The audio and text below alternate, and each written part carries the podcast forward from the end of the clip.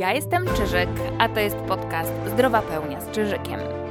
Uwaga do wszystkich, którzy kochają wolność, którzy nie godzą się już na płacz i cierpienie, którzy mają dość bycia ofiarą wszelkich obciążeń i mają w sobie odwagę oraz zuchwałość, by to zmienić.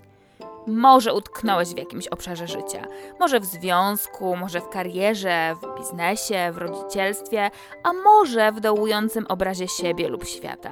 Ale czujesz, że masz w sobie więcej, że zasługujesz na więcej, że jesteś więcej i że żyjesz po to, by w świecie tworzyć więcej. Że masz w sobie tę lepszą, pełniejszą, szczęśliwszą wersję siebie i od jakiegoś czasu robisz naprawdę dużo. Szukasz najlepszego sposobu, żeby tym więcej być. Gratulacje, znalazłeś i Twoja droga do zdrowej pełni przyspiesza właśnie z tego miejsca. Od 2000 roku psychologicznie pracuję z ludźmi. Pokazuję, jak z laserową precyzją oczyścić pamięć komórkową z blokujących cię obciążeń, byś i ty mógł robić siedmiomilowe kroki do twojej zdrowej pełni, czyli takiego miejsca w tobie, w świecie, gdzie żyjesz życiem, które kochasz, w którym kochasz i które naprawdę ma znaczenie. A teraz robię coś, o czym wcześniej nikt nie słyszał. W tym podcaście uwalniam sekretną wiedzę, do której do tej pory tylko nieliczni mieli dostęp. Dzielę się z Tobą tajnikami mojej pracy z ludźmi, pokazuję Ci od kuchni, jak działa pamięć komórkowa i jakie jej obciążenia podcinają Ci skrzydła. Zabieram Cię za kulisy sukcesu innych bohaterów zdrowej pełni, byś wiedział, co takiego zrobili i co Ty możesz zrobić, by łatwo sięgnąć po Twoje więcej subskrybuj podcast, bądź na bieżąco i ruszaj ze mną do Twojej zdrowej pełni. W końcu Ty jesteś bohaterem tej drogi, a ja przewodnikiem, który Ci tę drogę ułatwia.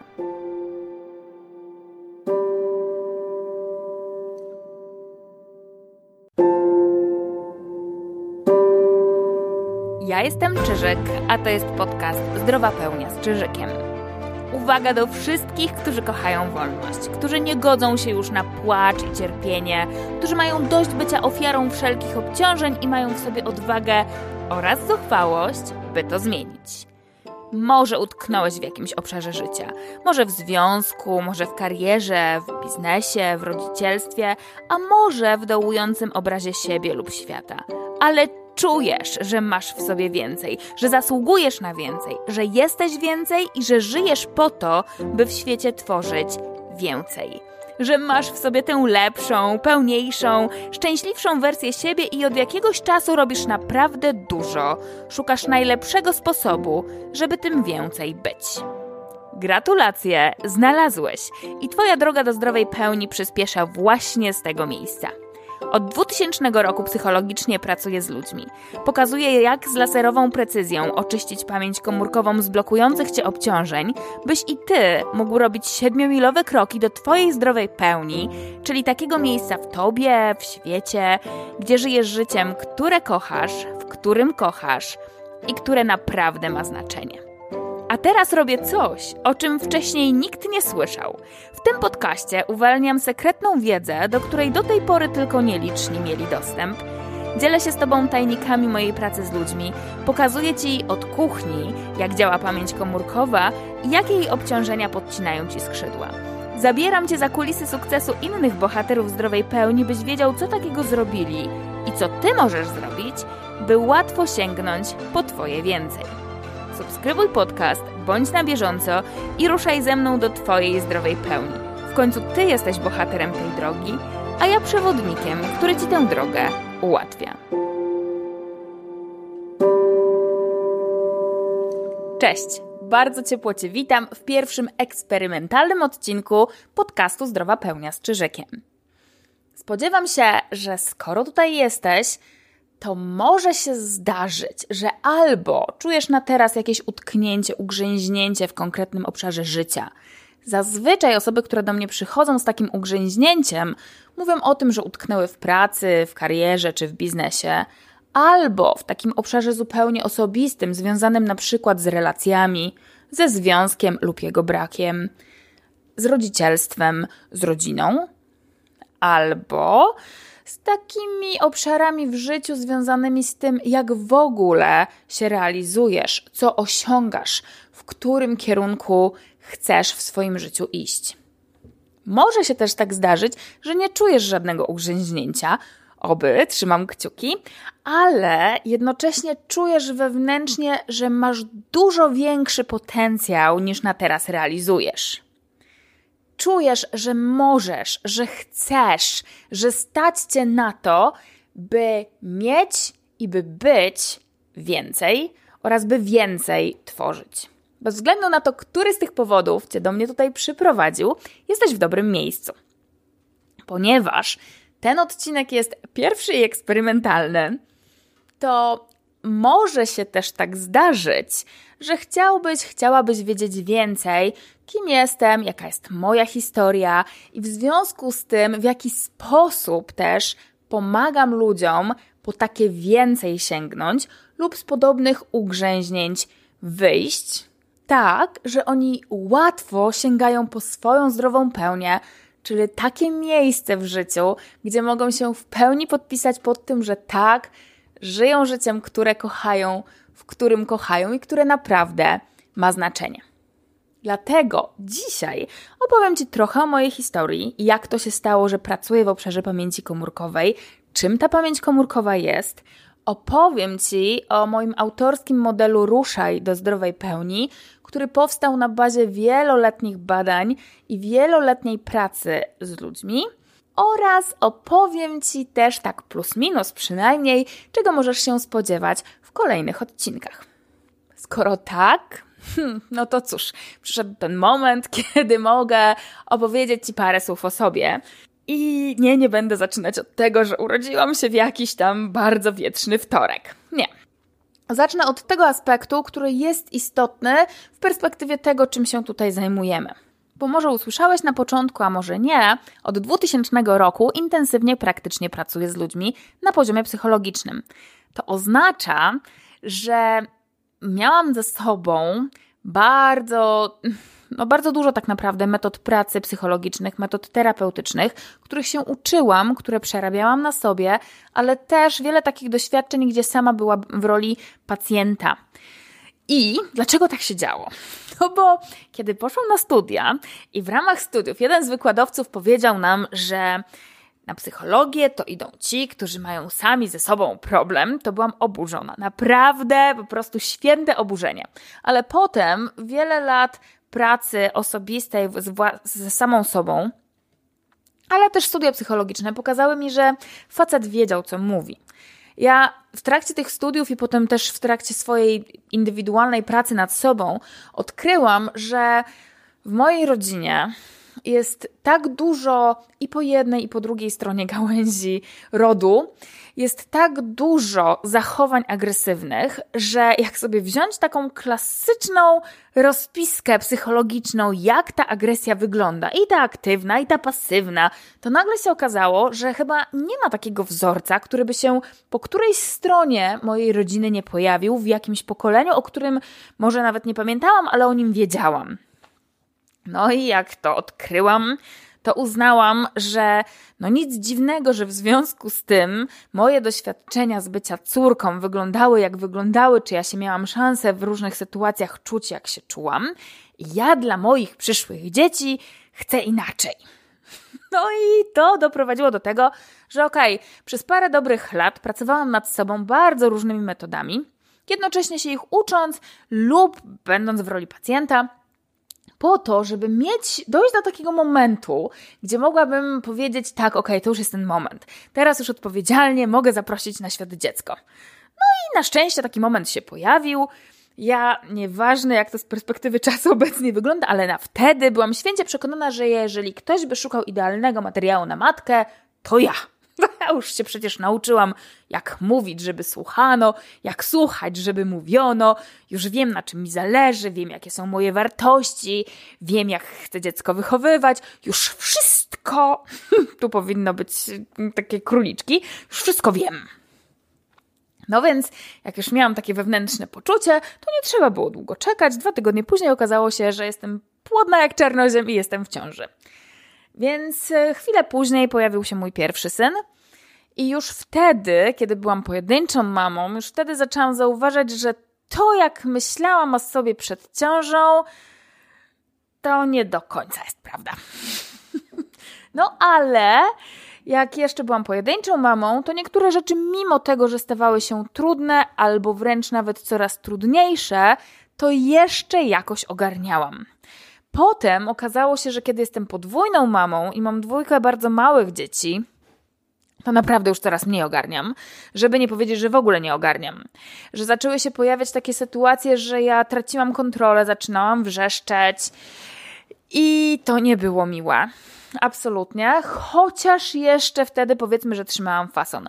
Miałam do dyspozycji różne narzędzia psychologiczne, jakoś z naciskiem na jakość. Sobie radziłam, nawet jeżeli nie w konkretnej sytuacji, kiedy się to działo, to jakoś później. Potem doszło do takiej sytuacji, że uległam wypadkowi, przez co nie byłam do końca sprawna w znaczeniu, chodziłam o kulach. Mm, dodatkowo to spowodowało, że nie byłam w stanie wykonywać mojej wcześniejszej pracy, która bardzo mocno polegała na tym, że ja jeździłam, bo współpracowałam psychologicznie na poziomie indywidualnych coachingów albo prowadzenia treningów takich psychologicznych z różnymi firmami, więc ja tam dojeżdżałam w różne miejsca. Okazało się, że skoro tak i nie jestem w stanie dojeżdżać, to przez wiele miesięcy też po prostu nie pracowałam. I bardzo szybko się okazało, że praca na wtedy była jedynym obszarem, który mnie po prostu podtrzymywał na duchu i który powodował, że ja na jakimś poziomie energetycznym funkcjonowałam, a cała reszta miała naprawdę dużo do życzenia. Kiedy odcięło mnie od tej pracy, to nagle się okazało, że, że oprócz tej pracy nie ma takiego obszaru w moim życiu, w z którego ja bym była zadowolona już abstrahując od tego mojego pseudo-rodzicielstwa, to też bardzo szybko się okazało, że związek, w którym wtedy byłam, to ja absolutnie go nie chcę utrzymywać tak, jak on był. Więc on też bardzo szybko się rozpadł. W sumie w perspektywie czasu z bardzo dobrym skutkiem, jednocześnie no na wtedy Wtedy to była dla mnie bardzo trudna sytuacja. Nie mówię o, samym, o samej kwestii związku, tylko mówię o tej sytuacji takiego testu życiowego, że ja zostałam sama, nie będąc sprawna, z dwójką absolutnie małych i niesamodzielnych dzieci. Więc z rzeczy, które są bagatelnie proste, banalne wręcz, nad którymi do tej pory się w ogóle nie zastanawiałam, nagle zaczęły stanowić dla mnie ogromny problem. I E, I to spowodowało, że ja w tej całej bezsilności, w tej całej niesamodzielności i jednoczesnym jednoczesnej konieczności zaopiekowania się dwójką małych dzieci, naprawdę przestałam sobie ze sobą radzić. A to z kolei spowodowało, że coraz częściej ja wybuchałam złością, wrzeszczałam na moje bardzo małe dzieci wtedy. Zdarzyło mi się kilkukrotnie po prostu je szarpać. I najgorsze było to, znaczy kilka rzeczy było w tym paskudnych, ale po pierwsze, ogromnie, ogromnie dla mnie obciążające było to, że ja nie potrafię tego zatrzymać, że to jest silniejsze ode mnie, że w ogóle nie miałam nad tym kontroli, że generalnie po prostu wpadałam w taki szał, w taką furię i orientowałam się, że w tym jestem, kiedy już w tym byłam. I kiedy już w tym byłam, nie byłam w stanie się zatrzymać. To po pierwsze. Po drugie, no, najgorsze jest to, że generalnie odbijało się to na moich dzieciach, więc po pierwsze, jakby byłam cały czas w tym szale i w tej pianie na pysku, a po drugie, w tym samym czasie ja po prostu miałam w głowie taką litanię, co ja robię tym moim dzieciom, jak ja je krzywdzę, jak one przez to będą cierpiały w życiu, co tak naprawdę ja im tutaj funduję i jak się to odbije na ich życiu, więc dodatkowo jeszcze dowalałam sobie bardzo, bardzo duży ciężar związany z poczuciem winy. I trzecia, ogromnie dla mnie obciążająca kwestia była taka, że okazało się w tym takim moim dla, dla, mnie na wtedy bardzo trudnym teście życiowym, okazało się, że te wszystkie zmory, te wszystkie trupy, które wylazły z szafy, to są dokładnie te treści, o których ja byłam święcie przekonana, że ja już je przepracowałam.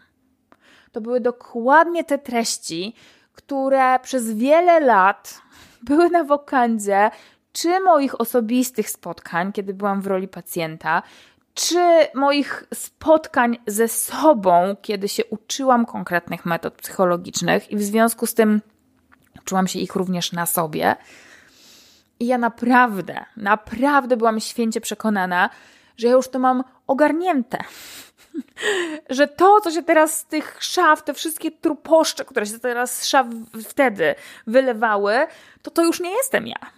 A nagle się okazało w tym bardzo, bardzo dotkliwym dla mnie teście życiowym, okazało się, że sorry, ale jednak to na wtedy jestem wciąż ja. No i.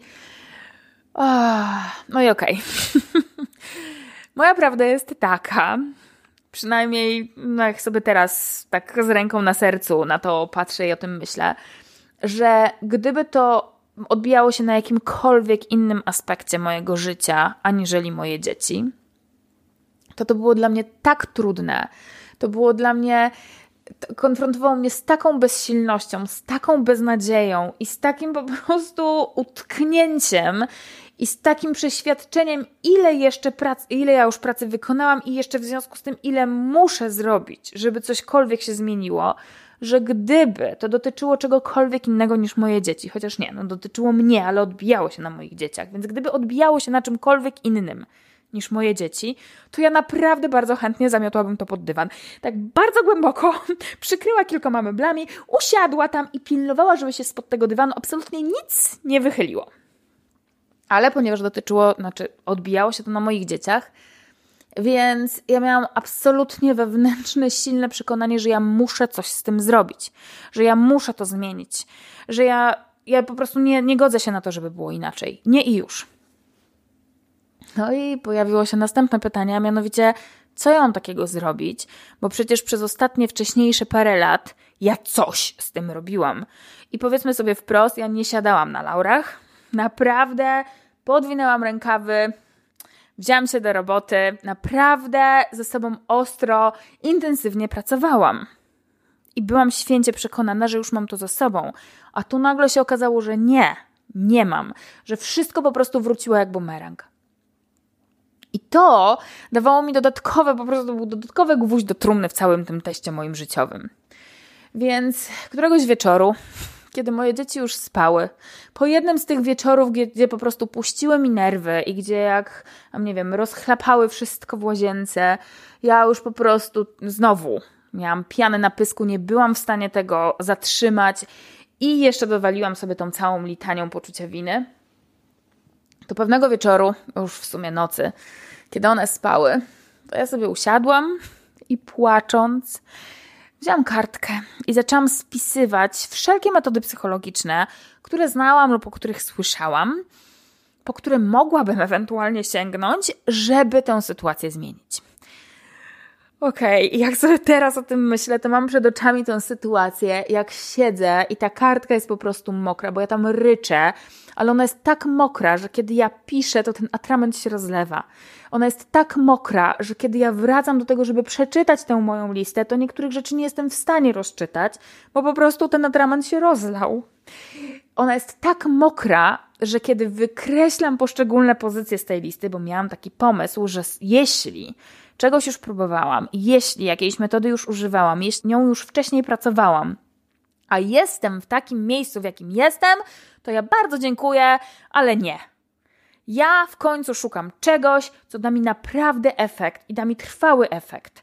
I da mi taki efekt, że ja będę wiedziała, że rzeczywiście zaszła ta zmiana i zobaczę to od razu po moich reakcjach i po moich dzieciach.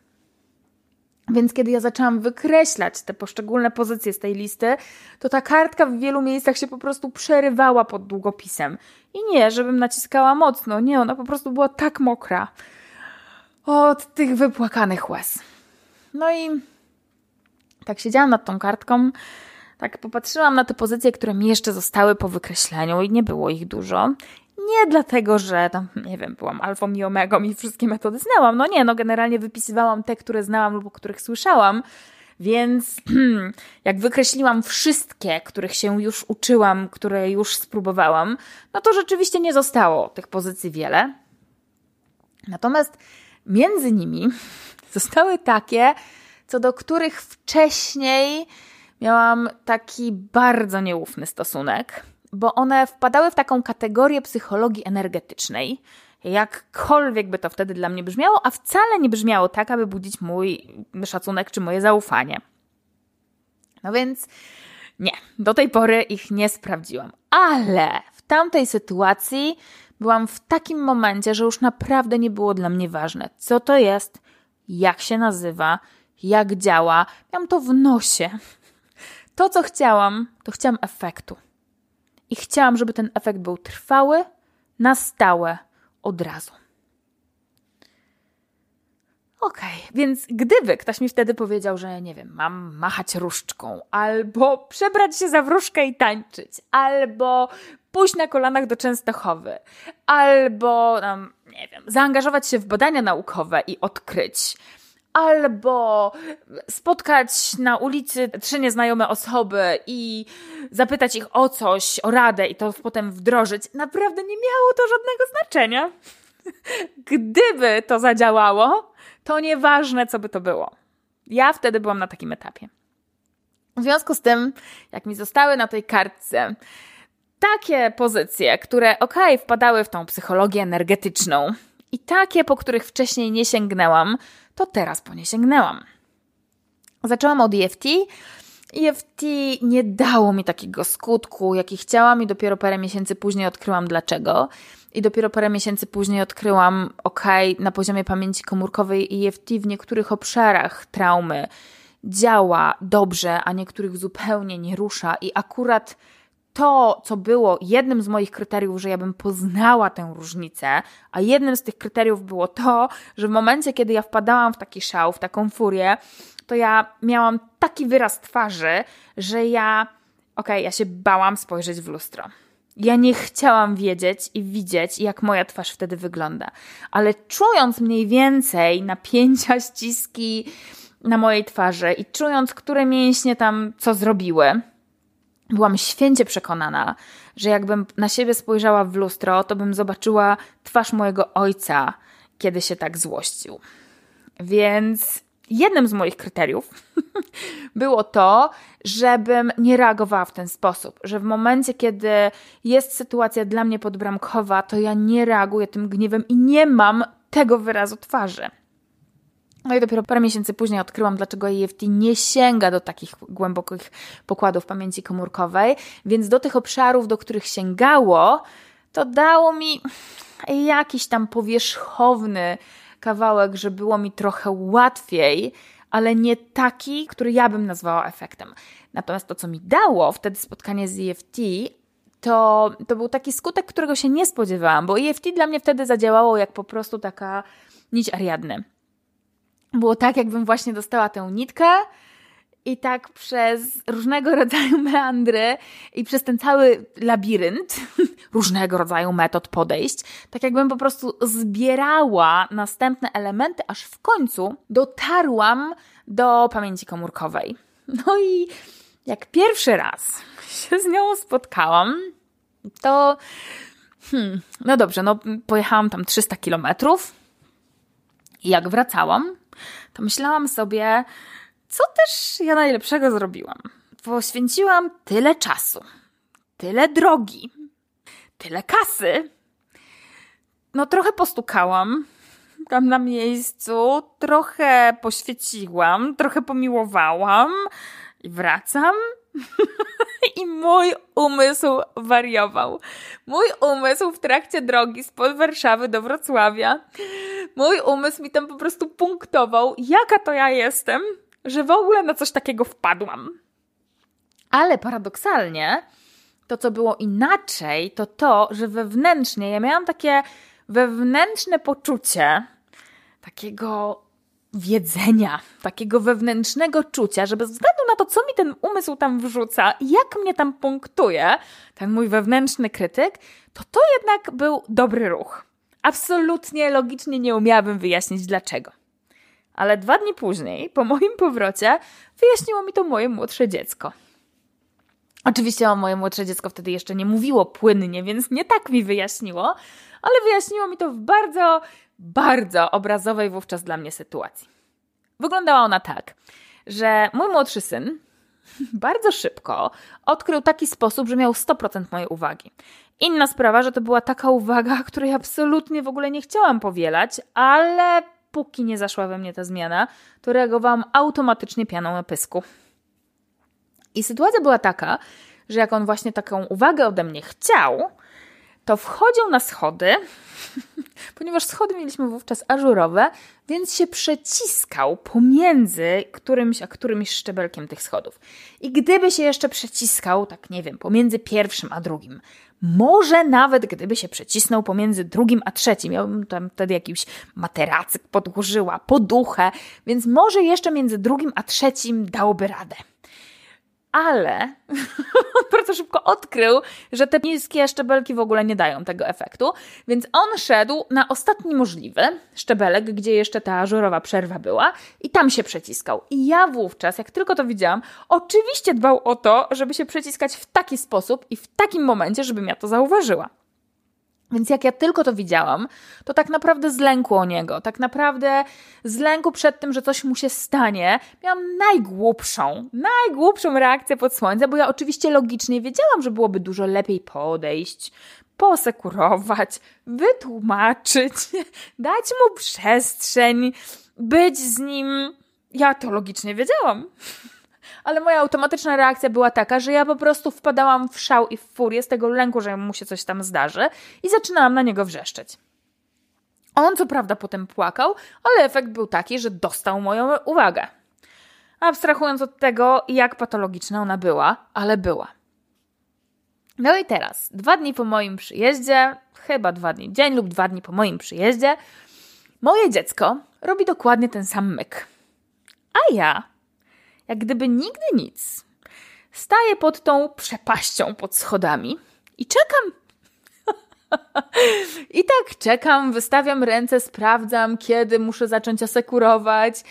I w końcu on się tak przecisnął. To było pierwsze doświadczenie, że on się w ogóle przecisnął, no bo wcześniej ja po prostu reagowałam pianą na ustach dużo wcześniej, więc do tej pory mu się nie udało. Pierwszy raz się przecisnął, ja go tam przyasekurowałam, chwyciłam po drugiej stronie, postawiłam na podłogę, uklękłam, przytuliłam i powiedziałam mu, kochanie, ja naprawdę nie rozumiem o co chodzi z tymi schodami, ale ja cię bardzo proszę, jeżeli ty masz naprawdę mega potrzebę, żeby to robić, to weź sobie ten pierwszy szczebelek albo ten drugi, chodź tu razem ustawimy jakąś poduszkę czy materac i się przeciskaj. I się przeciskaj ile chcesz. No i moje dziecko stoi jak takie zombie przy barierce schodów i tak patrzy na mnie jak na kosmitkę. A ja absolutnie, absolutnie nie złapałam, dlaczego on tak reaguje. Dlatego, że z mojej perspektywy we mnie zaszła taka zmiana, że ja byłam święcie przekonana, że ja to, co teraz zrobiłam, czyli że na spokojnie po prostu podeszłam, przyasekurowałam, porozmawiałam, że ja tak robiłam zawsze. Ja w ogóle nie miałam w sobie żadnej pamięci, żadnej innej strategii, jak ja mogłabym inaczej zareagować. Więc kiedy moje dziecko tak trochę zombiakowało przy tych schodach, no to ja okej, okay, ja to zauważyłam, że on tak zareagował dziwnie, strasznie i nie wiedziałam, co się dzieje, no ale postanowiłam tak obserwować i sprawdzać, co się w ogóle dzieje i w którym kierunku to idzie. Na szczęście było całkiem spokojnie, aż parę godzin później, w sumie to już nie pamiętam ile, parę godzin później słyszę, że mi się coś tłucze w kuchni. Tak dziwnie mi się tłucze, bo takim dźwiękiem, którego absolutnie nie byłam w stanie wymyślić, cóż to jest, będąc w łazience, więc wchodzę do tej kuchni i widzę obrazek, który no, bardzo mnie zaskoczył. Bo moje młodsze dziecko, co prawda mieliśmy wtedy bardzo niską lodówkę, więc moje młodsze dziecko przyniosło sobie podnóżek, który wykorzystywało przy zlewie. Przyniosło sobie, z tego ten podnóżek e, mój syn wykorzystał do tego, żeby wejść na szafkę, a z szafki wszedł na lodówkę. Co więcej, musiał to wykombinować w jakiś taki sposób, żeby na, na tą lodówkę wtargać kredki, bo ich tam przecież nie było wcześniej. Więc ja wchodzę do kuchni i patrzę, że moje dziecko siedzi na lodówce z pęczkiem kredek i te kredki po prostu rozrzuca dookoła. No nie powiem, zdziwiłam się. I wtedy pamiętam, że jedna, znaczy nie pamiętam pierwszej myśli, ale jedna z pierwszych moich myśli była taka, że no rzeczywiście coś się z nim dzieje. No on się nie zachowuje tak jak, jak na co dzień. Nienormalnie jakoś się zachowuje. Może będzie chory. No mam nadzieję, że nie, no ale generalnie jakoś dziwnie się zachowuje. Mam nadzieję, że nie będzie chory. Okej. Okay. Więc pozbierałam te kredki, ściągnęłam go z lodówki. Wymyśliłam sobie, że chyba chciał rysować tymi kredkami. No bo po co mu kredki? Jak nie do rysowania? Więc wytargałam jakiś kawałek bloku, usiadłam z nim i zaczęłam z nim rysować. I znowu sytuacja wygląda tak, że on siada ze mną na tej podłodze i tak zombiakowato patrzy na mnie, na kredki, na kartkę, a ja tam bazgram. Myśląc cały czas, że kurczę, coś mi się, coś mi się z synem dzieje. Okej. Okay. Potem, jak już się tak troszkę ożywił, tak się trochę dołączył do tego rysowania, tak wziął te kredki i też zaczął bazgrać po tej kartce, to pomyślałam sobie, że no, no dobra, to wciąż będę obserwować i zobaczymy, co, o co tutaj chodzi. No ale okej. Okay. Może będzie dobrze. I niedługo trzeba było czekać. Może godzina, może półtorej później. Znowu słyszę, że się w tej kuchni rozbija. Tym razem schował się za szafki. No więc zaglądam za tą szafkę i widzę taką scenę, ponieważ moje dzieci miały wtedy na bardzo niskich półkach takie swoje, powiedzmy, snaki, ale takie snaki, no, że ja myślałam albo wiedziałam, że są zdrowe, że jakby chciały coś podjadać, to tam miały rodzynki, to tam miały jakieś tam, nie wiem, wafle, migdały, orzechy, tego typu rzeczy. No i teraz zaglądam za tą szafkę, a moje dziecko wystawiło sobie te wszystkie pojemniki Wszystkie albo większość. No w każdym razie wystawiło sobie te pojemniki ze snakami, pootwierało i jak ja zaglądam z za takiego winkla za tą szafkę, to patrzę, jak mój malusi syn ma takiego daktyla w dłoni i tak go po prostu okrężnym ruchem wciska w ścianę. I też mi nie przyszło do głowy. I w ogóle jak teraz sobie z perspektywy czasu o tym myślę, no to jasnym jest dla mnie, że wcześniej, że kiedyś, jakbym coś takiego zrobiła, jakbym coś takiego zobaczyła, jakbym na coś takiego miała zareagować, to w pierwszej kolejności po prostu bym zareagowała wrzaskiem. A tym razem raz jeszcze patrzę na to i jest to dla mnie po prostu zagadka. Naprawdę zagadka. Ja już wtedy na pewno wiem, że moje dziecko jest chore, bo się absolutnie nienormalnie zachowuje Siadam koło niego, zmartwiona po prostu. Nie, nie zdenerwowana, zmartwiona, że z moim dzieckiem coś niedobrego się dzieje. Zaczynam sprzątać to, co się jeszcze da posprzątać. I tak zaczynam tutaj go przytulać, tutaj sprawdzać węzły chłonne, tu myślę o termometrze. Więc generalnie trochę jestem w tym. Ogarnęłam te daktyle i całą resztę. I idę po termometr. No i mój syn idzie za mną. I tak mniej więcej na wysokości kolejnego pokoju, na dywanie, słyszę takie: Mamo, jak się obracam, to tam wypisz, wymaluj ten kot ze Szreka z takimi po prostu wielkimi oczami. I już nie, nie jestem w stanie tego powtórzyć, bo on dopiero wtedy zaczynał mówić, ale tłumacząc sobie na nasze, on wtedy powiedział coś, co ja zrozumiałam jako, ale dobranek niegrzeczny. I dopiero wtedy mnie to uderzyło. Że tak naprawdę przez cały dzień moje dziecko na tysiące różnych sposobów starało się doprowadzić do sytuacji, żebym ja mu dała tę patologiczną uwagę, którą dawałam mu przez miesiące wcześniejsze. Żebym ja po prostu wcisnęła się raz jeszcze w tą sytuację, kiedy absolutnie bez żadnej kontroli mam pianę na pysku i wrzeszczę. A tymczasem różnica, jaką ja poczułam, a to była dla mnie ogromna różnica, bo różnica, którą ja poczułam, była taka, że do tej pory, do tamtej konkretnej sytuacji, wszelkie, wszystkie metody psychologiczne, których nauczyłam się przez wiele, wiele lat, lub które na sobie z takim lub innym skutkiem, w takim lub innym kontekście zastosowałam, wszystkie te metody dały mi dały mi jakieś narzędzia. Ja się czułam trochę tak, jakby to było tak, że okej, okay, dobra, te niefajne rzeczy wcisnęłam pod dywan i poprzykrywałam różnymi meblami, tymi różnymi narzędziami, które zdobyłam. Jednocześnie w takich sytuacjach, które były dla mnie podbramkowe, ja wewnętrznie wręcz czułam taką reakcję, po prostu jakby tam wulkan się wydobywał do tego, żeby za chwilę wybuchnąć tą furią i szałem. I jeśli w porę to ogarnęłam, to wykorzystując różne narzędzia, mając dla siebie przestrzeń, cierpliwość, mając możliwość wykorzystania tych konkretnych narzędzi psychologicznych, ja ten wulkan po prostu musiałam jakoś ogarnąć i robiłam różne, na różne sposoby, doprowadzałam do sytuacji, że okej, okay, no dobra, on nie był aż tutaj, tak? Nie, nie pod szyję, nie po nos, nie po czubek głowy, ale na przykład, nie wiem, zatrzymywał mi się powiedzmy na splocie słonecznym. I jak mi się zatrzymał na splocie słonecznym, no to wiedziałam, że okej, okay, dobra, ogarnę to, nie wybuchnę. Jak szedł już wyżej na wysokości przełyku, to już naprawdę było trudno i wcale nie było gwarancji na to, że ja to zdołam ogarnąć. Tym razem podstawowa różnica, jaką poczułam, to to, że ja w ogóle nie miałam tego wulkanu. Nic. Nie miałam absolutnie tej reakcji. Co więcej, przez cały dzień miałam zupełnie inne strategie i wydawało mi się, że to są strategie, które stosuję od zawsze. Ja od zawsze w ten sposób reagowałam z moim dzieckiem. To był mój sposób myślenia i czucia w tamtej konkretnej sytuacji, w tamtym konkretnym dniu.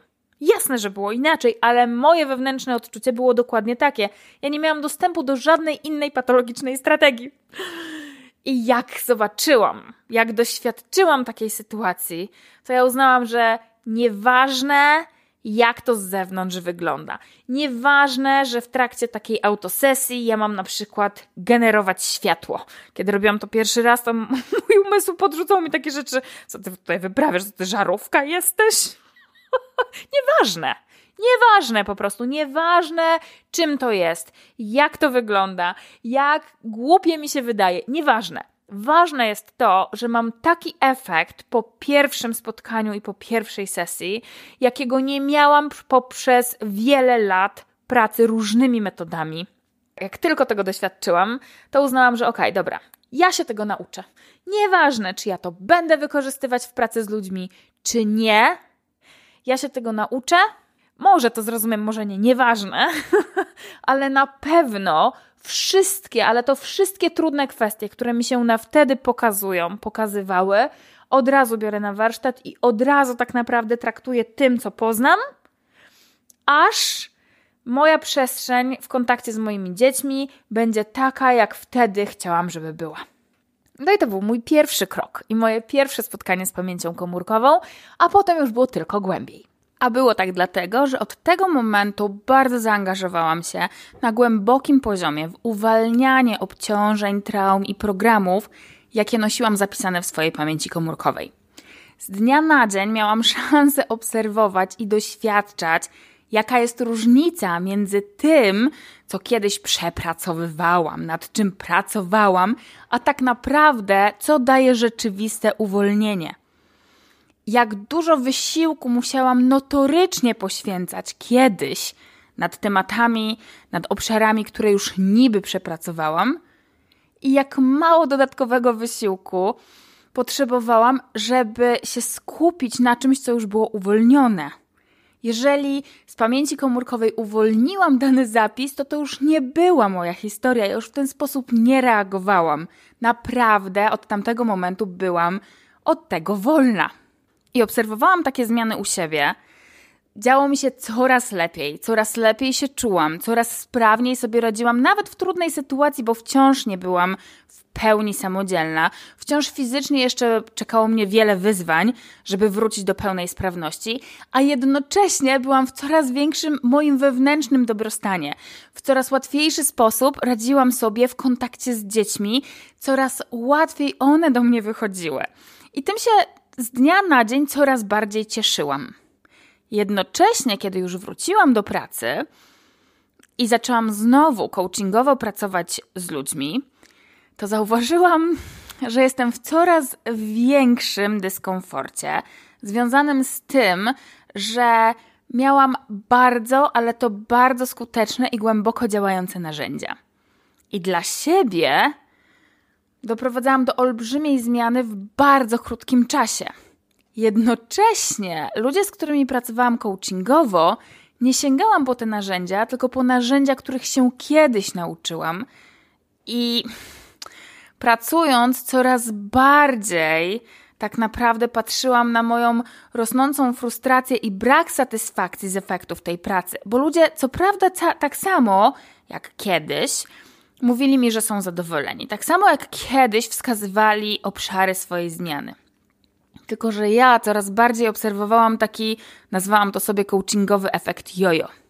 Przykładowo, przyszedł do mnie człowiek, który trzy lata wcześniej pracował ze mną i pracował dlatego, coachingowo pracował ze mną i pracował dlatego, że chciał wprowadzić zmiany, w jaki sposób deleguje zadania. Powiedzmy sobie wprost, trzy lata wcześniej w ogóle ich nie delegował, mimo tego, że był na kierowniczym stanowisku, mimo tego, że bardzo mocno wpływało to na dezorganizację pracy całego jego działu. Mimo tego, że kiedy kumulował zadania u siebie, to tak naprawdę z wieloma terminami się nie wyrabiali. W pewnym momencie dostał informacje zwrotne od swojego przełożonego przy okazji oceny 360 stopni i stanął pod murem.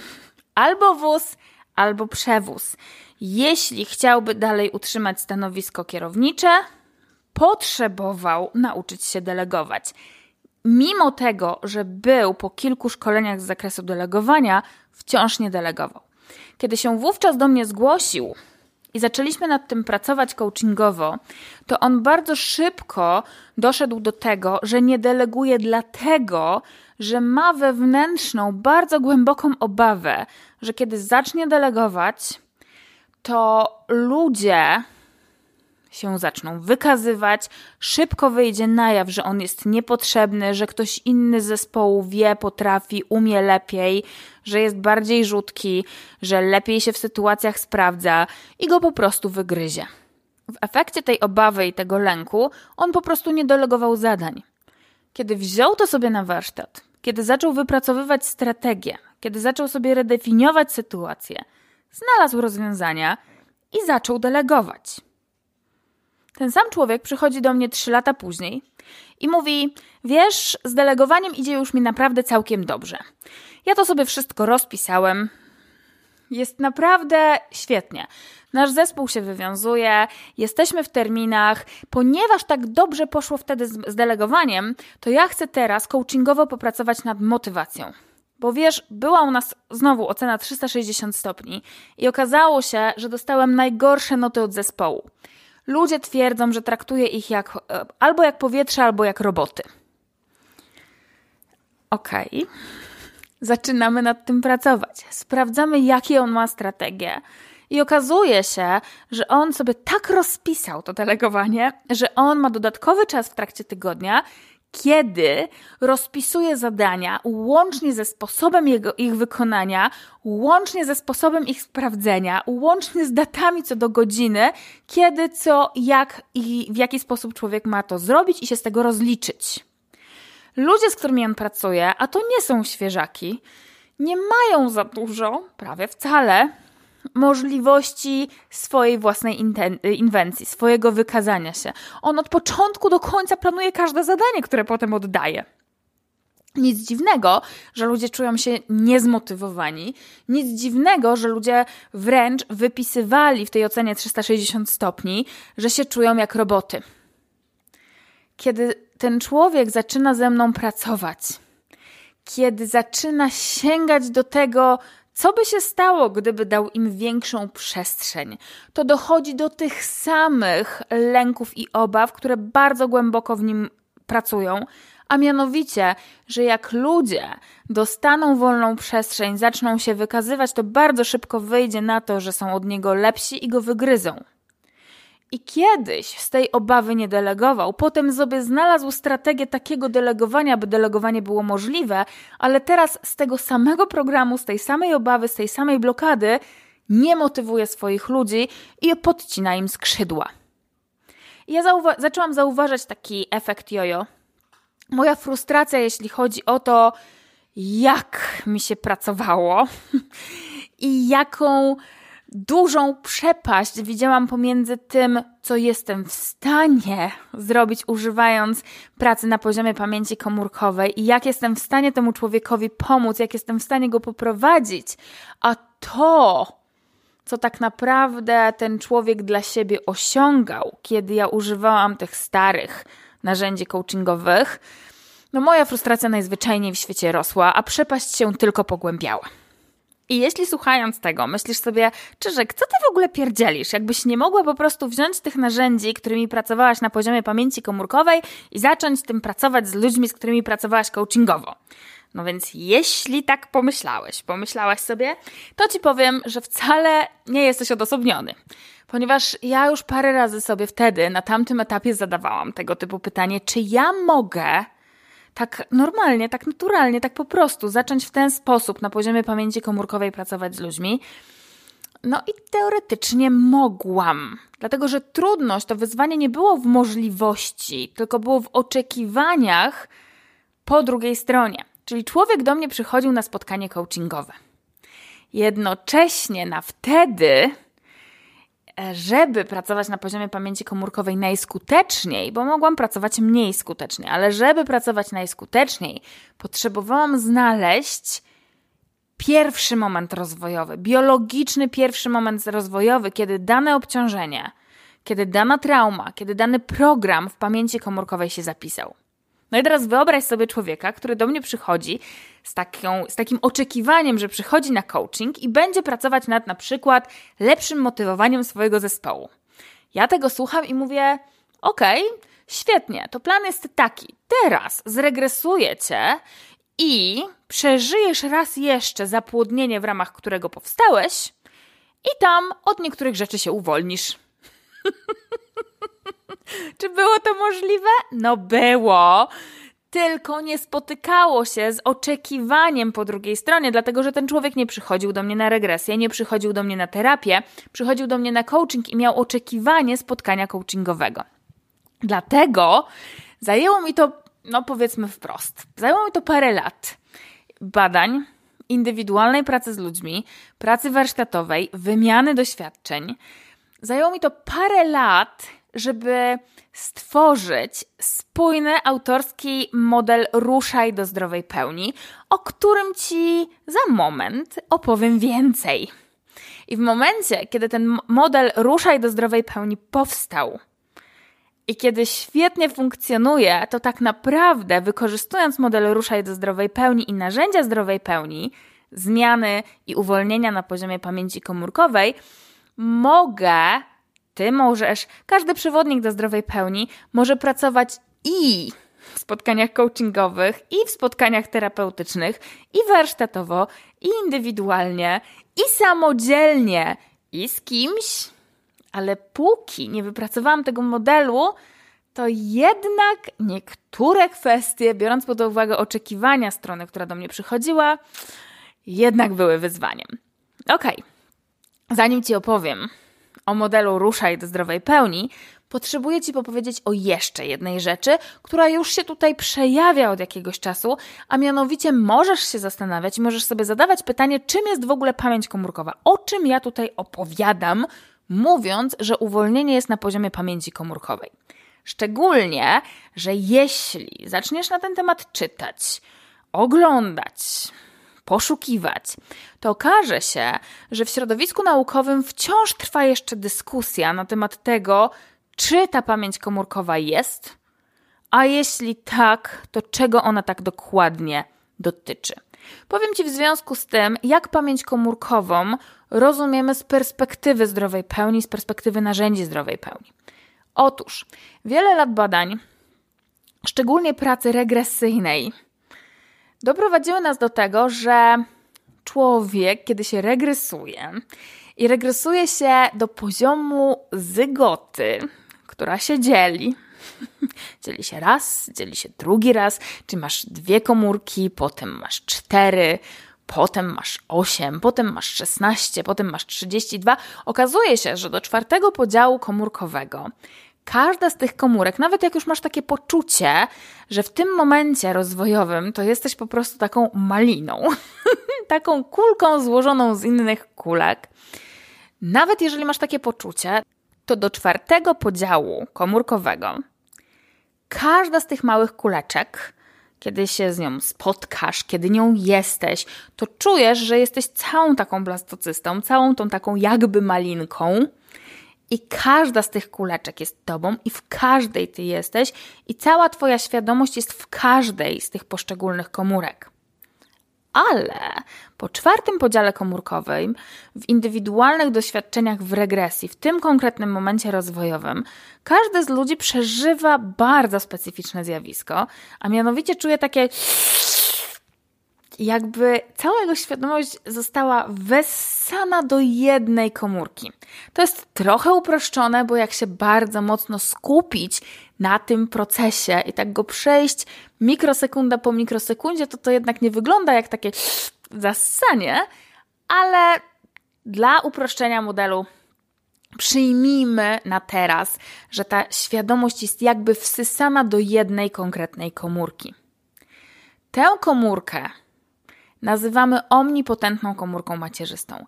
Ta komórka staje się i od tego momentu, kiedy ta świadomość ląduje w tej jednej komórce, ta komórka odtwarza zapis różnych elementów świadomości, które tam ma, w swoim funkcjonowaniu. Biologicznie je odtwarza.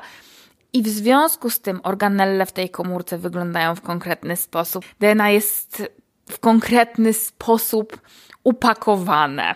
Nici mRNA w konkretny sposób wyglądają, konkretne organelle w jakiś konkretny sposób ze sobą pracują i wszystko to odwzorowuje zapis, który ty biologicznie zbierałeś od momentu, kiedy pierwszy raz biologicznie zacząłeś powstawać. I to nie było w trakcie zapłodnienia, mimo tego, że część ludzi twierdzi, że zapłodnienie to jest pierwszy moment, kiedy w ogóle biologicznie powstają.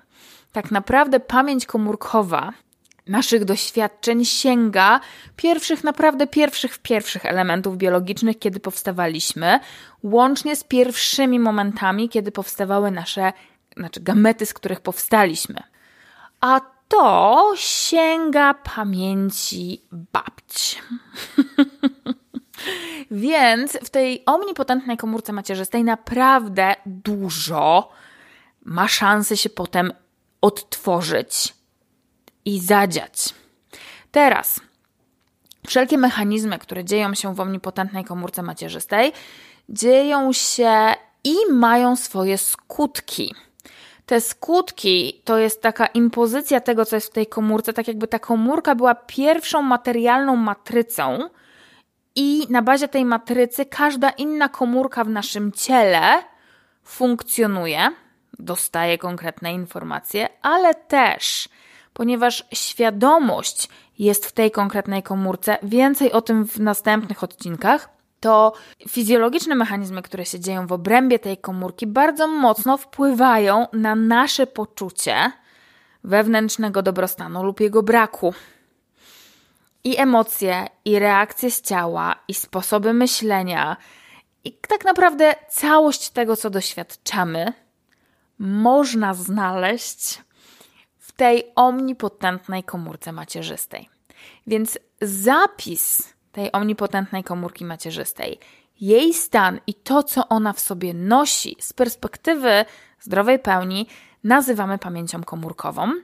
Nawet jeżeli na teraz wciąż w środowisku naukowym toczą się dyskusje dotyczące tego, czym ta pamięć komórkowa jest lub czym nie jest, czy istnieje, czy nie istnieje, w jakim zakresie lub nie. Ok, wiedząc to, możemy spokojnie przejść do tego, czym z kolei jest model Ruszaj do zdrowej pełni. Ruszaj do zdrowej pełni ma sześć fundamentalnych filarów. Pierwszy R to rozpoznanie. Dlatego, że w ogóle w wewnętrznej pracy, w wewnętrznej transformacji ludzie napotykają na szereg wyzwań. Kiedy mówimy o przewodniku do zdrowej pełni, w innych modalnościach mówimy o terapeucie, psychoterapeucie, coachu, kimś, kto pomaga ci w drodze.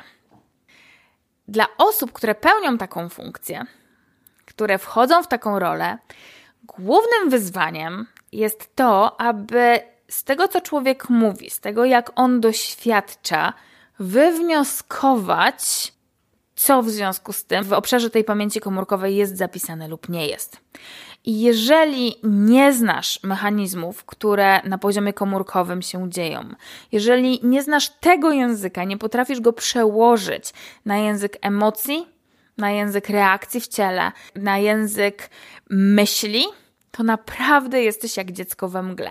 Na szczęście w ramach pierwszego R kiedy pracuję z przyszłymi przewodnikami do zdrowej pełni, ale też kiedy pracuję z ludźmi, którzy samodzielnie sięgają po narzędzia zdrowej pełni po to, żeby siebie uwolnić i zacząć żyć życiem, które kochają, w którym kochają i które naprawdę ma znaczenie, to tego uczę.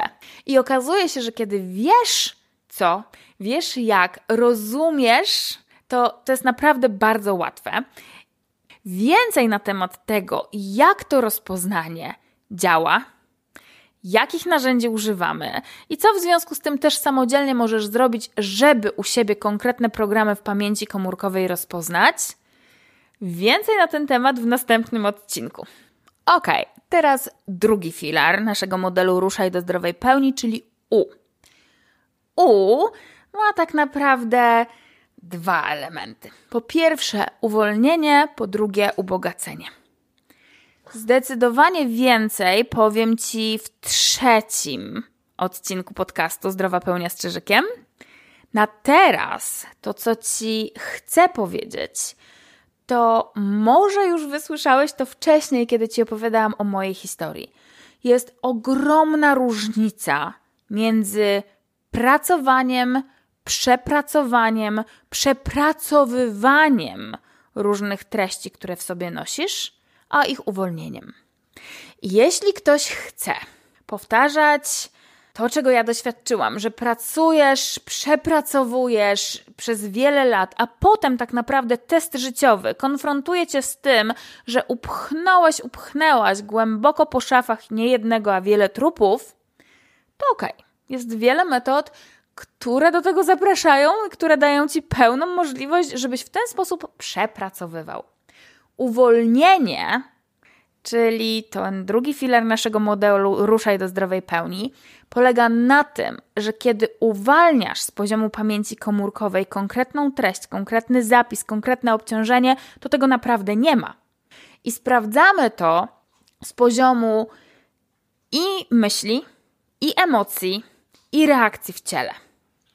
Dlaczego? Dlaczego robimy takie testy? Dlatego, że jak historia pokazuje, może twoja, może nie, ale wielokrotnie się przejawia ta historia.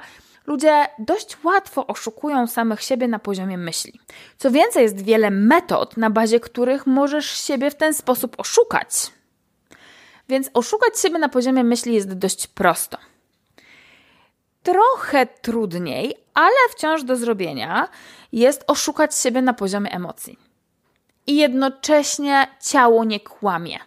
Ciała się nie da oszukać i dlatego my to sprawdzamy przy okazji U i w modelu Ruszaj do zdrowej pełni. Sprawdzamy efekt tego uwolnienia i sprawdzając emocje, i sprawdzając poziom mentalny, i sprawdzając reakcję z ciała.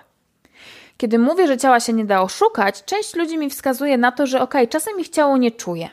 Jak na przykład są w, w dysocjacji, to nie czują albo no tak jakby są odcięci, to nie czują. I jednocześnie, jak skupić się na tym, co wówczas przeżywa Twoje ciało, co Ty wówczas odczuwasz z poziomu ciała, to część ludzi na przykład zacznie wskazywać na to, że mają takie odrętwione ciało, albo że mają takie poczucie, jakby w ich ciele były dziury, takie puste miejsca i przestrzenie. I oni są w tej pustce i tam nie czuć nic. Albo część ludzi powie, że na przykład mają takie poczucie, jakby ich ciało było czymś oklejone I to coś nie jest jakoś mocno kleiste, ale jest taką jakby barierą chroniącą ich przed tym, żeby poczuć. Mogą poczuć nie tamto coś, nie tamte emocje, czy tamto coś strasznego, co by się miało wydarzyć, ale mogą poczuć to coś dookoła ciała. I to wszystko są objawy i reakcje z ciała.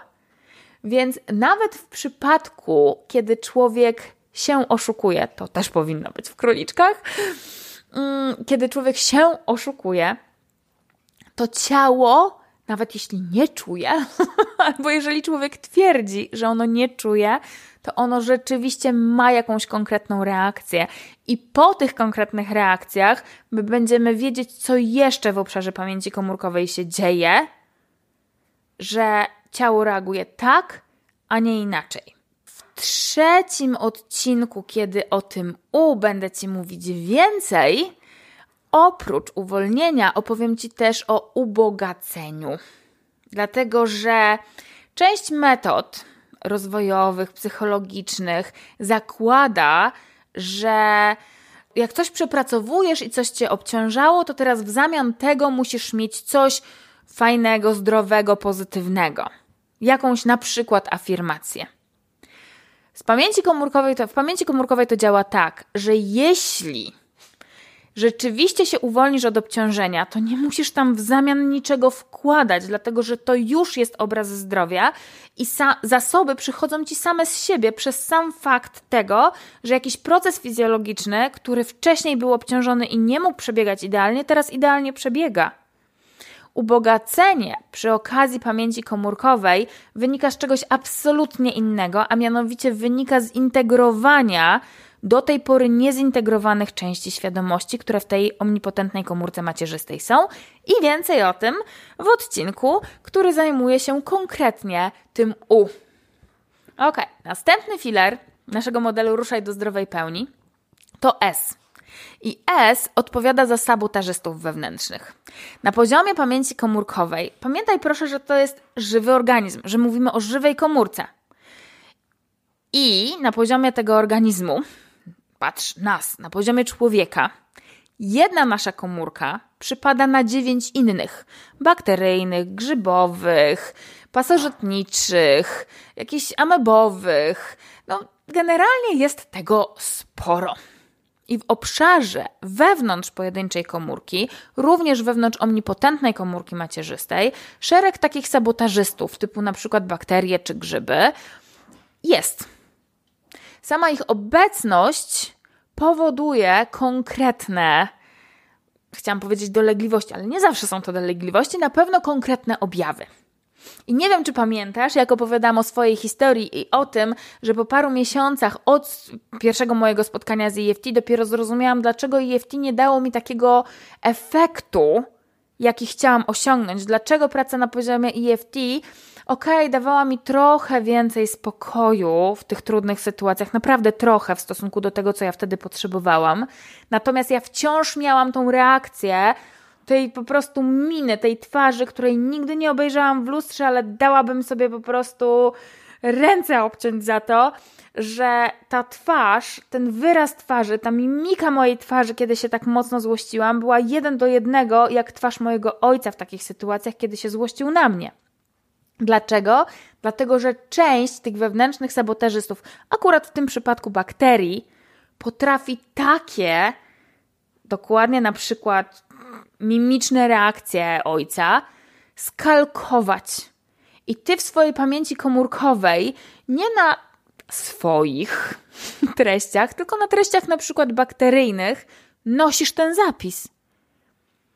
I o ile EFT docierało na przykład do zapisu traumy, która była zapisana na naszych treściach, to absolutnie nie docierało do tych zapisów, które są w obszarze tych wewnętrznych sabotażystów. Na szczęście praca na poziomie pamięci komórkowej i praca narzędziami zdrowej pełni daje pełen do tego dostęp. Więcej na ten temat w odcinku, gdzie mówimy o S, czyli sabotażystach wewnętrznych. Potem mamy Z. I Z to są zasobne stany świadomości.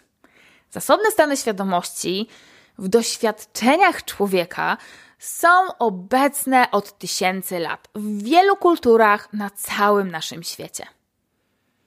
To jest takie wewnętrzne doświadczenie, gdzie ty masz pełen dostęp do konkretnego zasobu, na przykład spokoju, na przykład wdzięczności, na przykład szczęścia, na przykład poczucia harmonii, poczucia jedności.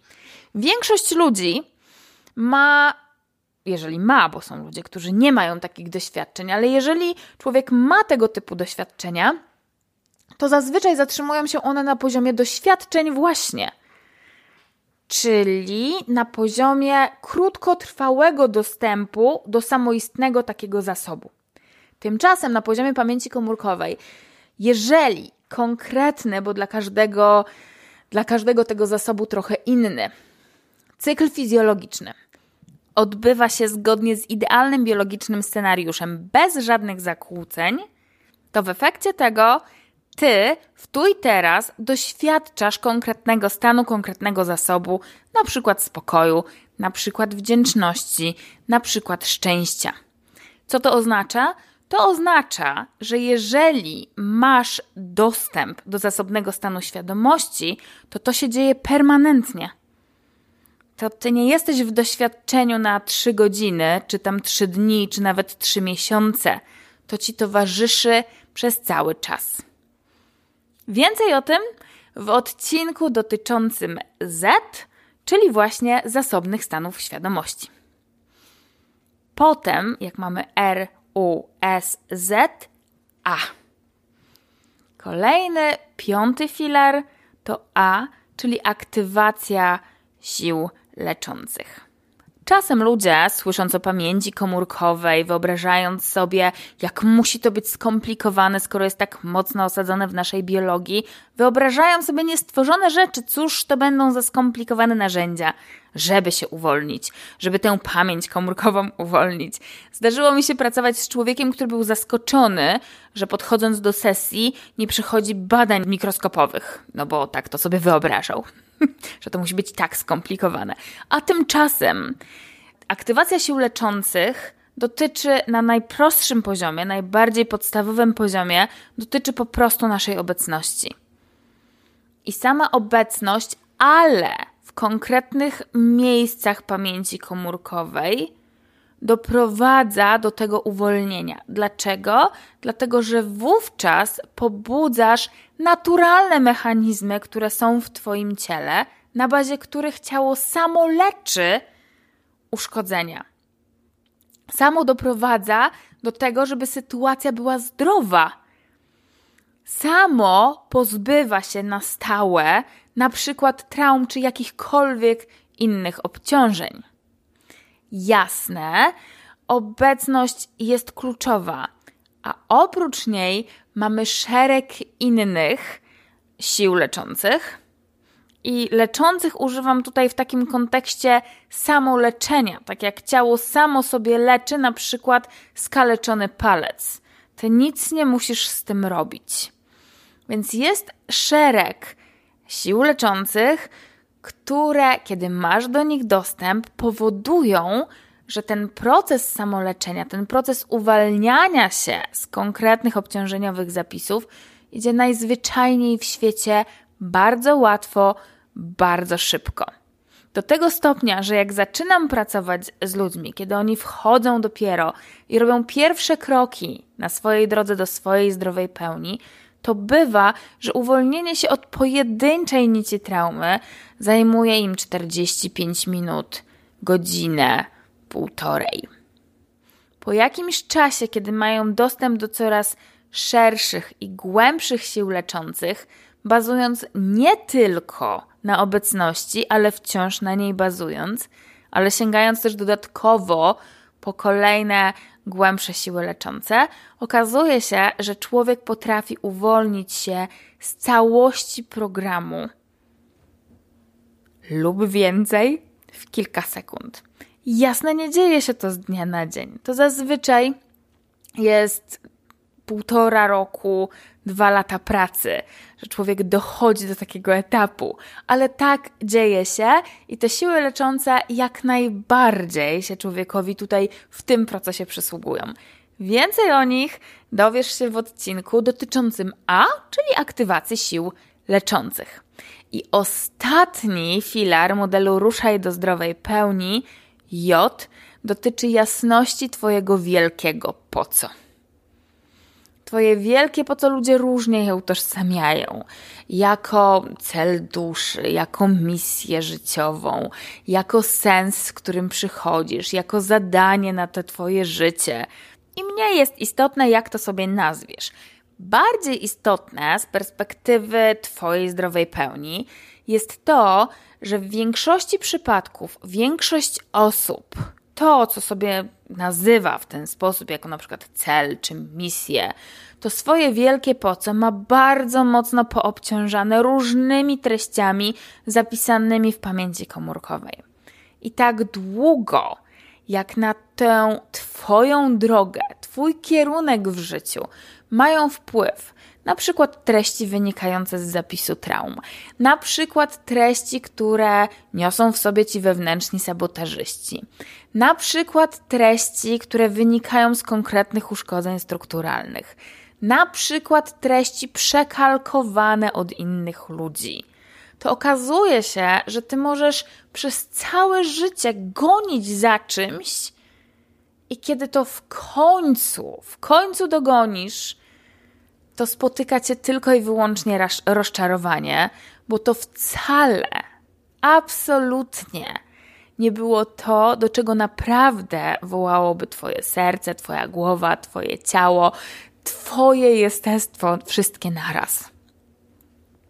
I w ramach modelu Ruszaj do zdrowej pełni to J dotyczy konkretnych działań i konkretnego sposobu i konkretnej kolejności tych działań, co my konkretnie robimy, aby te wszystkie obciążenia związane z misją, celem, sensem, jakkolwiek sobie to nazwiesz, uwolnić, żeby Twój cel, Twój kierunek był jasny. Żebyś Ty nie tylko był w zdrowej pełni, żebyś żył życiem, które kochasz, w którym kochasz, które naprawdę ma znaczenie, ale dodatkowo, żebyś wiedział, żebyś czuł, że w każdym momencie życia jesteś dokładnie w tym miejscu i w tym czasie, w którym potrzebujesz być, dokładnie z tymi ludźmi, z którymi potrzebujesz być i wręcz świat i wręcz cały wszechświat po prostu się do ciebie uśmiecha i o ciebie dba, pomagając ci zrealizować taki lub inny kierunek, twoje wielkie po co. Tak wygląda model Ruszaj do zdrowej pełni. O każdym jego elemencie w najbliższej kolejności będziesz mógł posłuchać w osobnym odcinku tego podcastu.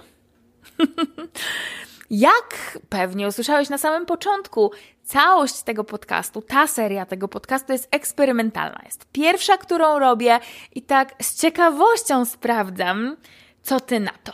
Oprócz tego, co już ci powiedziałam, że w następnych odcinkach się znajdzie, możesz się też liczyć z tym, że w niejednym odcinku zaproszę cię do jakiejś konkretnej historii, może się tak zdarzyć, lub wręcz zazwyczaj się tak zdarzy, że cię zaproszę do konkretnej bajki, konkretnej opowieści, konkretnego mitu.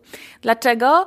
A, głównie z mojej wewnętrznej potrzeby, ponieważ kiedy prowadzę kursy, kiedy pracuję jeden na jeden z człowiekiem, to bardzo dużo jesteśmy w biologii, bardzo dużo jesteśmy w historiach konkretnych osób, które ze mną pracowały. I jest to mega wskazane i jest to bardzo wartościowe w momencie, kiedy człowiek uczy się narzędzi. Ten podcast nie jest po to, aby cię nauczyć narzędzi. Żeby to zrobić, żeby to zrobić odpowiedzialnie, zapraszam ludzi na kurs. Ale okazuje się, że w mitycznych opowieściach, w bardzo starych baśniach jest zawarta wiedza na temat mechanizmów dziejących się w naszej pamięci komórkowej, Przy czym jest ona przekazywana z pokolenia na pokolenie w taki sposób, jak ludzie jej wówczas doświadczali i z taką nakładką percepcyjną, jaką wówczas mieli. Więc trochę bawiąc się tą treścią i trochę również dlatego, że moje dzieci to już teraz naprawdę bardzo duże nastolatki. I mi trochę brakuje tej przestrzeni, gdzie po prostu czytam dzieciom bajki. to częściowo przynajmniej zaproszę Ciebie do takiej przestrzeni i o niektórych mechanizmach, które na poziomie pamięci komórkowej się dzieją, opowiem Ci, pokazując je również opowieściach, które możesz znać z dzieciństwa lub w opowieściach, które sam, sama czytałeś, opowiadałaś swoim dzieciom. Jedną z takich opowieści podzielę się z Tobą już teraz.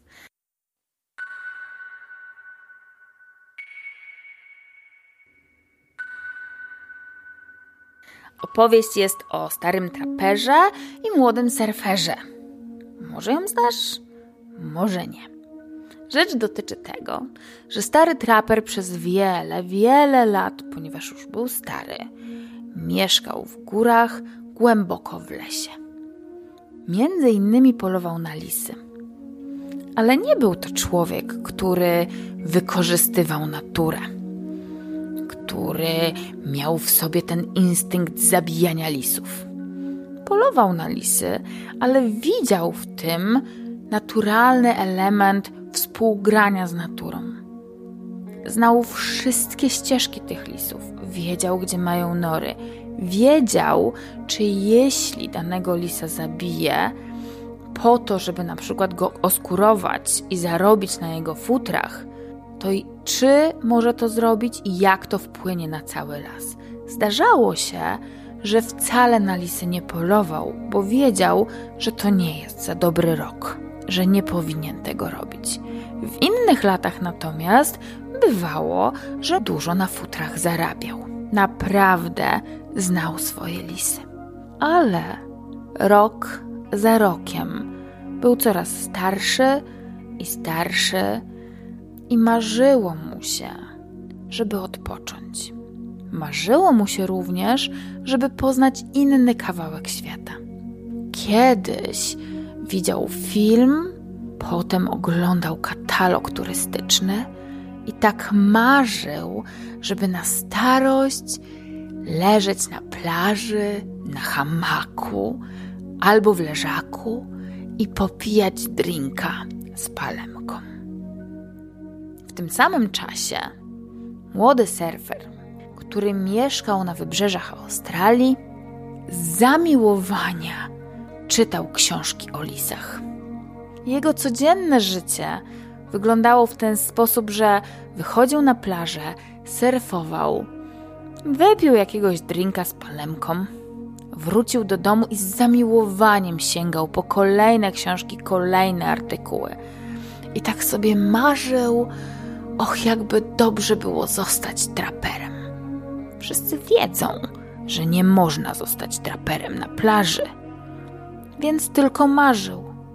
Po jakimś czasie i surfer, i stary traper niemal jednocześnie wpadli na bardzo podobny pomysł. Otworzyli komputer, włączyli internet i zaczęli szukać możliwości wymienienia się miejscem zamieszkania. I jeden i drugi znaleźli taką samą stronę tego samego pośrednika, złożyli swoje ogłoszenie i bum! Niemal w tej samej chwili jeden i drugi na swoim komputerze usłyszeli takie ping z powiadomieniem o nowej wiadomości. Okazało się, że ten portal po prostu ich sparował. Hmm, z taką lekką nieśmiałością, może bardziej niedowierzaniem zaczęli do siebie pisać, bo to naprawdę było dziwne, że dostali te ping niemalże w tym samym momencie, kiedy złożyli ogłoszenie. Ale stało się. Zaczęli ze sobą rozmawiać, zaczęli się wymieniać, rozmawiali ze sobą kilka dobrych miesięcy. Trapper w trakcie tych miesięcy przekonał się, że młody surfer tak naprawdę interesuje się lisami. Kiedy go pytał o konkretne rzeczy, mimo tego, że surfer nigdy w życiu nie był w głębokim lesie, w wysokich górach, to potrafił rzeczowo odpowiedzieć. W tym samym czasie okazało się, i surfer niejednokrotnie się o tym przekonał, że stary traper naprawdę marzy o plaży. Od słowa do słowa, od maila do maila, z tygodnia na tydzień, w pewnym momencie jeden i drugi podjął, niemal w tym samym momencie, podjął decyzję, że tak, warto się wymienić. Jak powiedzieli, tak zrobili.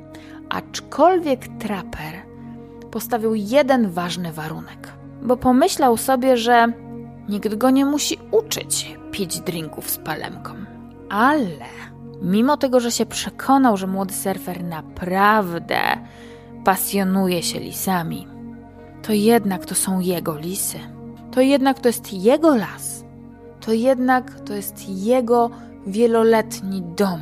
I zanim go komuś przekaże, potrzebuje się upewnić, że tego kogoś najlepiej jak mógł przygotował. Więc warunek trapera był taki, że przez rok traper i surfer będą mieszkać wspólnie w chacie trapera. I młody surfer będzie dzień w dzień uczestniczyć w tych samych zajęciach razem z traperem. I w ten sposób nauczy się wszystkiego, co praktycznie potrzebuje wiedzieć. Przez rok jeden i drugi bardzo przykładali się do tej wymiany. Po roku traper zupełnie spokojny spakował cały swój dobytek i wyjechał na plażę. Pierwsze tygodnie były wspaniałe. Pierwszy miesiąc do tej pory go pamięta. Każdy plusk wody, każdą palemkę, każdy wschód i zachód słońca nad oceanem, każdą bryzę. W drugim miesiącu te bryzy jakby zaczęły mu się mieszać, jakby były takie same jak miesiąc wcześniej. Trzecim miesiącu znudziły mu się palemki. W czwartym miesiącu nie miał już ochoty wstawać na wschody słońca. Oglądał zachody, ale też nie wszystkie. Życie wciąż było piękne. Plaża wciąż była cudowna. Ocean wciąż był napełniający, jednocześnie czegoś mu zaczęło brakować.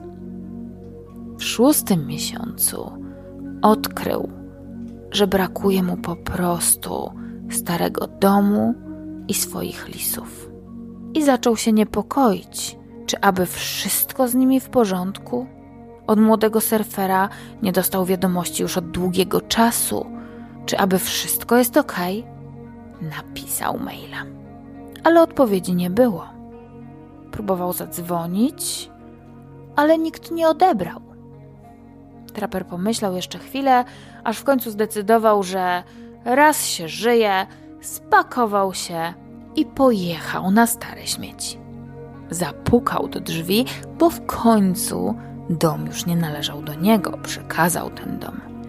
Zapukał do drzwi, w drzwiach pojawił się młody surfer, ubrany jak rasowy traper. Zdziwił się młody, popatrzył na starego trapera, ale bardzo serdecznie wpuścił go do środka.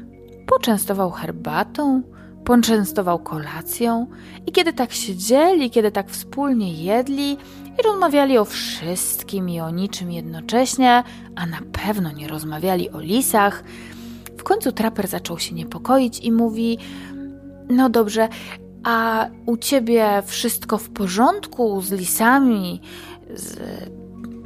No wiesz, z lasem, z chatą? Tak, tak, wszystko świetnie. Mhm. A lisy odwiedzasz? Tak, wszystko świetnie. Mhm. A polujesz? No tak, naprawdę wszystko jest świetnie. Aha, no tak, tak. A, a ile już upolowałeś? Hmm. Zamilkł młody surfer. Hm, tak naprawdę młody traper. W końcu przerwał ciszę i powiedział: No wiesz, żadnego. Na co stary traper naprawdę się zaniepokoił i mówi: No ale jak żadnego? Jakim cudem żadnego? Minęło już tyle miesięcy. Ja cię nauczyłem wszystkiego. Ja pokazałem ci każdą ścieżkę, pokazałam ci wszystko, co potrafiłem, pokazałem ci moje nawet najtajniejsze sekrety. W jaki sposób niczego? Przecież dałem ci wszystkie narzędzia. Na co młody traper powiedział: To prawda, ale ja wymyśliłem lepsze, swoje.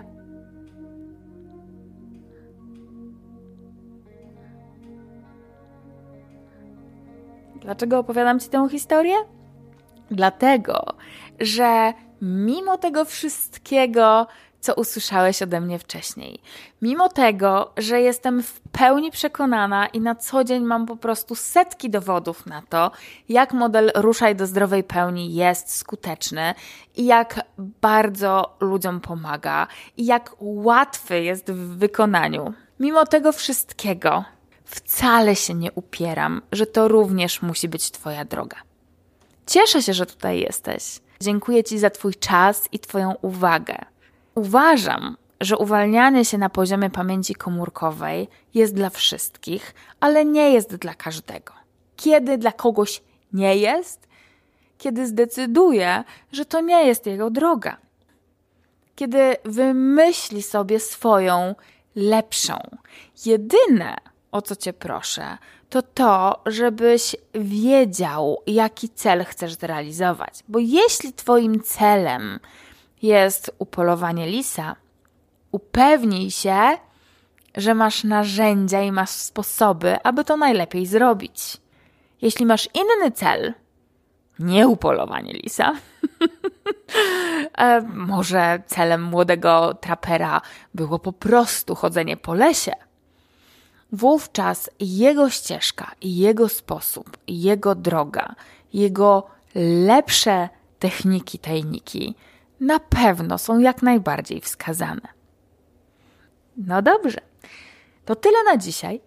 Poznałeś mnie bliżej, poznałeś bliżej, co mam na myśli mówiąc o pamięci komórkowej. Poznałeś główne filary modelu Ruszaj do zdrowej pełni ja bardzo się ucieszę, kiedy też będę miała szansę Ciebie lepiej bliżej poznać. Jeśli chcesz się przedstawić, to zapraszam Ciebie do facebookowej grupy GPS do zdrowej pełni. Kiedy już tam będziesz, wykorzystaj moduły i w jednym z pierwszych z nich jest post z przywitaniem i przedstawieniem się. Bardzo się ucieszę, jak również podzielisz się swoją historią i tym, co Ciebie przyprowadziło na Twoją drogę do Twojej zdrowej pełni. W następnym odcinku, tak jak zapowiedziałam wcześniej, będziesz mieć szansę usłyszeć o metodach, tajnikach, sposobach, niczym starego trapera, jakie stosujemy, kiedy rozpoznajemy co jest w Twojej pamięci komórkowej zapisane i który z tych konkretnych zapisów w jakim stopniu powoduje, że możesz tkwić w utknięciu, że możesz czuć, że masz podcięte skrzydła, że możesz nie w pełni realizować te swoje więcej. Tymczasem mam nadzieję, że ten wspólny czas przybliżył Cię jeszcze bardziej do wiedzy, że trwanie w życiowym utknięciu to największa głupota. Traumy i obciążenia zabijają marzenia, a pełne i na stałe uwolnienie od nich Twojej pamięci komórkowej jest najlepszą drogą do Twojej zdrowej pełni. Ja trzymam zatem kciuki za Twoje kolejne siedmiomilowe kroki do Twojej zdrowej pełni czyli takiej przestrzeni w tobie, w świecie, w której możesz się dwoma rękoma podpisać pod tym, że tak, żyjesz życiem, które kochasz, w którym kochasz i które naprawdę ma znaczenie.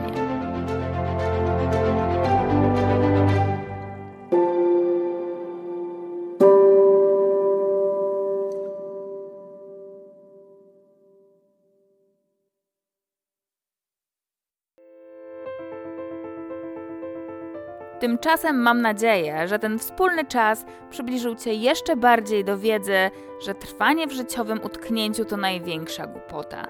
Traumy i obciążenia zabijają marzenia, a pełne i na stałe uwolnienie od nich Twojej pamięci komórkowej jest najlepszą drogą do Twojej zdrowej pełni. Ja trzymam zatem kciuki za Twoje kolejne siedmiomilowe kroki do Twojej zdrowej pełni, czyli takiej przestrzeni w tobie, w świecie, w której możesz się dwoma rękoma podpisać pod tym, że tak, żyjesz życiem, które kochasz, w którym kochasz i które naprawdę ma znaczenie.